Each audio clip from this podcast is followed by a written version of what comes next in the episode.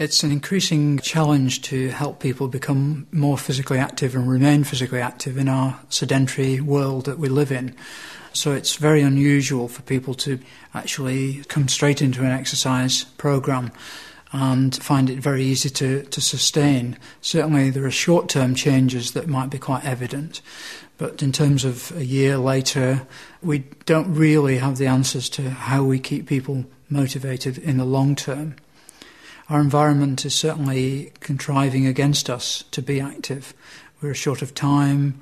We often don't allocate resources or money to to doing exercise programs, and so there's a whole range of other things against us for being physically active. So it's not common at all for people to be to be physically active straight away. I think many people feel that they need to do more exercise, but uh, then the challenge is um, how to motivate themselves. And sometimes we all need a little bit of support. So there are some key people who can help us. So professionals, exercise professionals, who can just get us going and give us that little bit of, of impulse. But for the most part, we find it difficult because we've got families, we've got work, and increasingly uh, labour saving devices that allow us to have a more uh, less physically active lifestyle. Typically, the dropout rates are still 60%, 50 60% of all those people that commence an exercise program are likely to drop out. As an exercise psychologist, we're looking at that very much from how the environment is being structured in the first instance and what support is there in the environment to help people to adhere from day one. And I think sometimes there becomes a mismatch between what is happening to gain the physiological benefits versus what we think needs to be there for them to be able to gain the confidence to be able to adhere to exercise. Why people struggle is that, firstly, they may not actually want to change. I think there's the assumption that because we know physical activity is good for you, that everybody ought to want to do that.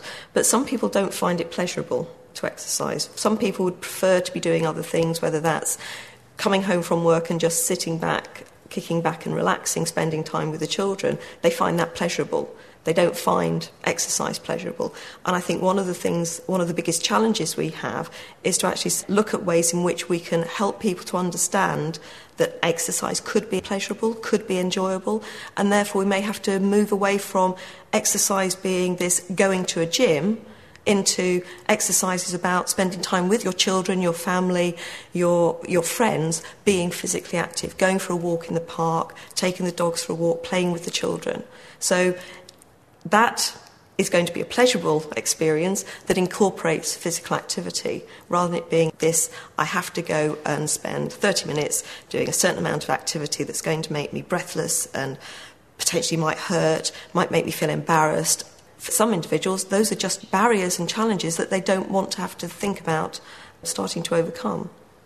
To experience real change, somebody has to adopt a sense of commitment and interest in change so that it almost becomes habitual. Once people have developed those habits, it becomes less difficult to make decisions.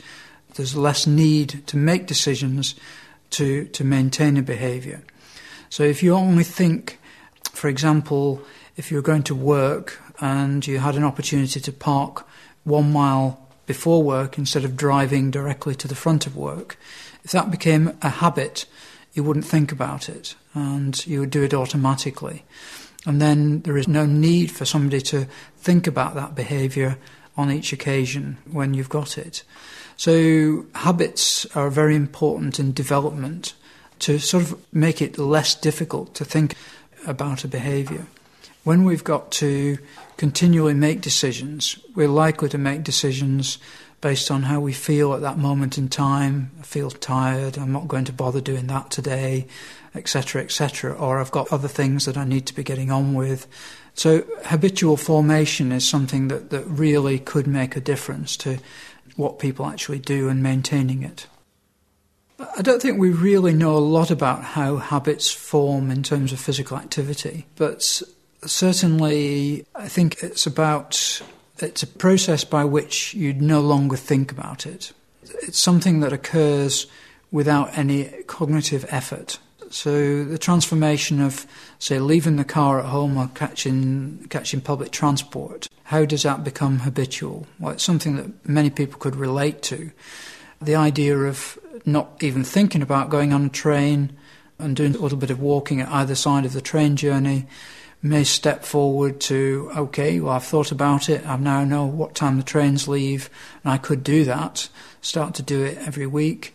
Then maybe you buy a rail card and you become committed to something and you do it on a regular basis without even thinking about, I wake up in the morning, do I have petrol in the car? Where would I park the car today? What do I need? Etc., etc. So there's a pattern of behaviour that becomes habitual. From the Open University. For more information, go to www.open.ac.uk forward slash use.